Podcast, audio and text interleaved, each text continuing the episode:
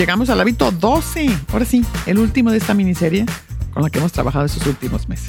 Estoy segura que les ha gustado tanto como yo he disfrutado prepararlos. Síganme contando en mis redes, por favor, los 20 que les han caído y los cambios que han hecho en sus vidas. Ya saben que me encanta, me encanta enterarme. El hábito que vamos a hablar hoy es el hábito de dejar que nuestro radar nos distraiga. Dejar que nuestro radar nos distraiga. Como sabemos, las mujeres tenemos fama de ser multitask, o sea que hacemos muchas cosas a la vez. A diferencia de los hombres, a quienes se le atribuye poder concentrarse solo en una cosa a la vez. Si bien esto del multitasking, es decir, poder hacer muchas cosas al mismo tiempo, no es real, lo que sí es real es que la mayoría de las mujeres tenemos la capacidad de estar haciendo una cosa, pero seguir al, como seguir al pendiente de lo que está pasando alrededor. Podríamos entenderlo como que la mayoría de los hombres tienen una concentración como un rayo láser, mientras que nosotras tenemos una especie de concentración de radar. Por supuesto que esto cambiará, cambiará con el tiempo, con tu experiencia de vida y con las tareas que realices en tu día a día. Pero los estudios han demostrado que por lo general estas diferencias en cuanto a la concentración generalmente son válidas para los hombres y las mujeres. Si lo analizamos desde una perspectiva evolutiva, esto nos hará mayor sentido, pues antes eran los hombres quienes salían a cazar. Debían concentrarse para poder atrapar a los animales. Y en cambio las mujeres éramos responsables de recolectar nueces, moras y de cuidar a la familia y de cuidar a los niños y todas las demás tareas, lo que requería una visión mucho más amplia. Si a esto le sumamos las tareas de cuidados del hogar, especialmente de niños chiquitos, de las que nos hemos encargado desde siempre, nos hace todo el sentido entender esta capacidad que hemos desarrollado, ¿no? De estar en varias cosas a la vez, o al menos estar haciendo una cosa y con el ojo, este, por eh, tener casi este, volteado el ojo viendo qué están haciendo los, los niños, ¿no? Y por supuesto que como, que como muchos de los otros hábitos de los que hemos platicado, sí son muy útiles y nos ayudan en algunas tareas de nuestra vida. Pero aquí nos centramos en los efectos que pueden tener una vez que llegamos al campo laboral y cómo estos nos pueden frenar para lograr nuestras metas. Así que hoy nos vamos a centrar en la parte que queremos modificar. Y acuérdense que como son hábitos, se pueden cambiar. Como bien sabemos, en los negocios y en las empresas y en los trabajos, llegar a la meta, llegar al objetivo, pues es lo importante, ¿no? Y entonces tener una visión de láser es mucho más apreciada y celebrada. Sin embargo, hoy te quiero contar que podemos convertir nuestra visión de radar en una herramienta a nuestro favor. Estar al pendiente no solo de nuestras actividades, sino de lo que sucede alrededor ya sean las relaciones interpersonales del equipo con el que trabajamos, o cuando percibimos que hay alguien en el equipo que está sintiendo algo que no, así como que lo vemos que no está bien, que está triste, que, hay algo que no nos quiere compartir, pero no es la misma persona, eso nos puede ayudar a motivar mejor a los demás, nos puede ayudar a acercarnos y hacer la pregunta correcta, nos puede ayudar a subir los ánimos cuando se necesita y por supuesto inspirar a otros a ser mucho más positivos. Así que bien enfocada, puede ayudarnos a negociar, porque cachamos mucho mejor a la persona que está enfrente y también cachamos todo el contexto. Y nos puede ayudar a comunicarnos con mucha más sensibilidad y puede propiciar un mejor trabajo en equipo.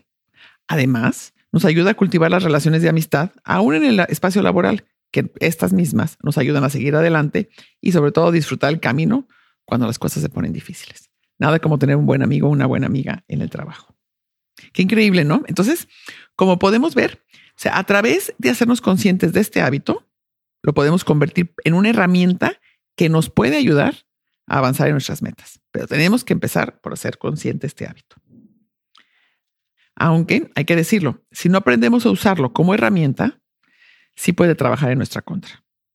Aquí es donde hay que poner el ojo, pues una visión de radar puede hacer que se nos haga muy difícil filtrar las distracciones, regando nuestra atención por todos lados y dando una sensación a los demás y también a nosotros de que no estamos realmente presentes ni atentas a lo que estamos haciendo. Así que este hábito también puede ser responsable de lo duras que somos a veces con nosotras mismas. Estar tan al pendiente de los sentimientos y reacciones de los demás puede causar que sobreanalicemos nuestras decisiones pensando demasiado en cómo les va a afectar a los demás o qué van a pensar las demás personas de nosotros. Este, esto es algo en lo que yo me anoto. A mí me ha pasado un montón de veces. No saben cuánto me pienso ahora, cada vez menos, pero cuánto he pensado y pensado y repensado decisiones mías o pasos que tengo que dar, porque estoy analizando qué va a pasar con fulanita, qué va a pasar con sutanita, qué va a pensar, qué van a decir de mí. Es agotador, agotador, agotador. Así que mejor ahí sí en esos casos cerremos ese radar, nos concentremos, confiemos en nuestra sabiduría interna, confiemos en nuestra intuición y tomemos decisiones más basadas en lo que nosotras pensamos que es lo adecuado. Les platico que al principio, me acuerdo perfecto que cuando daba conferencias, me fijaba así en aquel que estaba distraído. Siempre hay uno que está distraído, ¿no? O alguien que está viendo el, el celular. Y entonces me desconcentraba y, y, me salía de mi presentación a veces. Y la verdad es que me pensaba a pensar, eh, me ponía a pensar, capaz que lo que no estoy diciendo no está tan interesante o estará muy aburrido. Y la verdad es que capaz que se peleó con su esposa en la mañana, capaz que no desayunó o no, y se está esperando que yo termine de hablar para ir por, por algo rápido para comer, ¿no? Todo eso no tiene nada que ver conmigo, ni con mi presentación. Pero estar al pendiente de lo que sucedía a mi alrededor me hizo distraerme muchísimas veces y darle mucha más importancia a lo que no merecía. Y también capaz que ni se peleó ni tiene hambre y si está aburrida para él o para ella mi presentación. Bueno, si para esa persona está aburrida, no, tiene, no tengo que focalizarme en eso, tengo que ver todo el espectro completo, usar mi radar que tanto me sirve y disfrutar lo que estoy haciendo. Así que este hábito tiene el riesgo también de hacernos parecer distraídas que no estamos poniendo atención a lo que deberíamos poner atención. Seguramente te ha pasado que te preguntan, ¿sí me estás escuchando? Y si bien sí estás poniendo atención a lo que te dicen, estás también al pendiente de todo lo que sucede alrededor.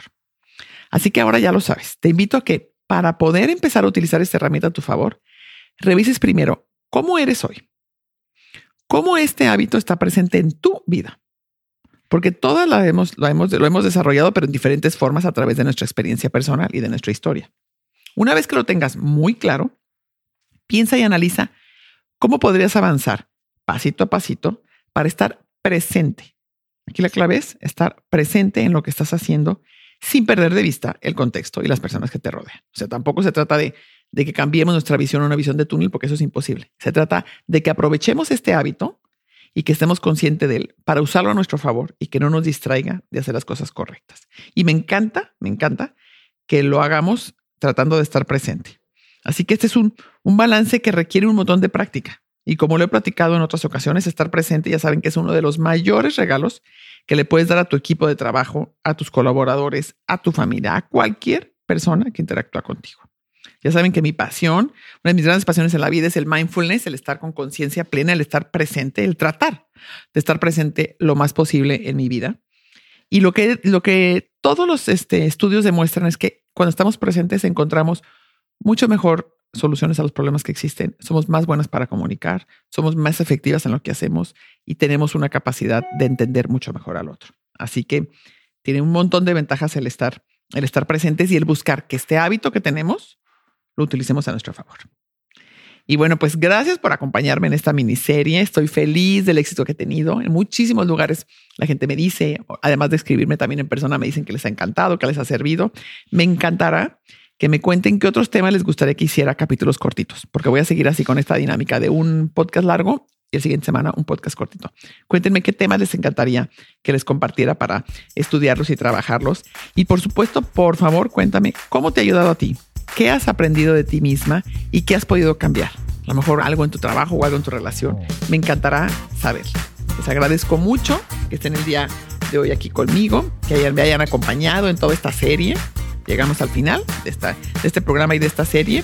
Si te gustó, como siempre les digo, por favor compártelo con tus amigas, con tus amigos, con tu familiar, con quien tú sepas y sientas que le puede servir. No olvides seguirnos en Spotify y nos vemos en la próxima edición. Hasta luego.